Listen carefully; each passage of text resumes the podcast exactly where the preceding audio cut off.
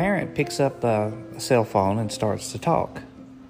The more than they get involved in a conversation that seems to be somewhat serious on the phone, if they have a child, that child inevitably will come and uh, and start saying, "Mama, mama, mama, mama," or "Daddy, daddy." I've had it happen, and now we got Blue, and Blue seems to know if I'm trying to do a podcast, and uh, and if I'm on a podcast or on the phone, he'll come and bark and make all kind of noise. I have to put him outside and then go to the other end of the house to try to do a podcast. But uh, he just likes to be involved, and kids like to be involved with what their parents are doing. They um, they, they want that attention. Uh, they they want to be what part of what's going on. If I'm digging outside, then Blue wants to dig. If I am folding clothes, Blue wants to be a part of those uh, right in that laundry, uh, helping the best he can. Um, it, it's just if I'm sweeping or vacuuming, he he's jumping in on that. It's so funny.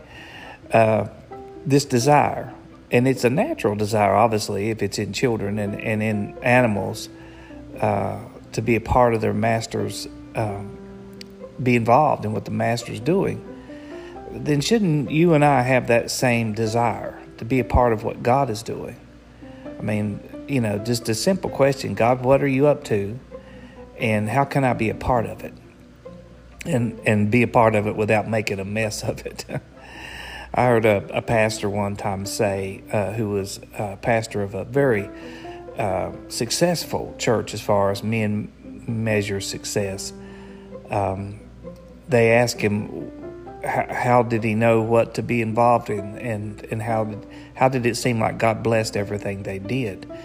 And he said it's just the other way around. He said we don't say God we want to do this and we want you to bless it he said we we pray Lord show us what you're doing and and show us how we can be involved in it he said it's kind of like a surfer going out in the ocean and uh, he goes out on the surfboard and he doesn't say to the to the ocean, "I'm going to start now." So, uh, so make my surfboard work.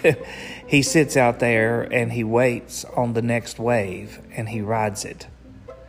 And that's that's how we should be with our God. We should we should be saying, God, what are you up to? What are you about to do? And help me not to miss it. And I want to be a part of it. I've been guilty of missing uh, what God is doing at times. I have. Uh, don't need to go into detail in that. Just say that I've missed opportunities. Actually, complained about the circumstances sometimes whenever it actually was an opportunity to be a part of what God was doing. Isn't that crazy? And so instead of complaining, today let's have our eyes and ears open and let's just uh, ask God a simple question Lord, what are you up to? And how is it that I can be involved in what you're doing? Father, thank you for loving us. Thank you for using us. Thank you for um, for caring uh, about all those that you created.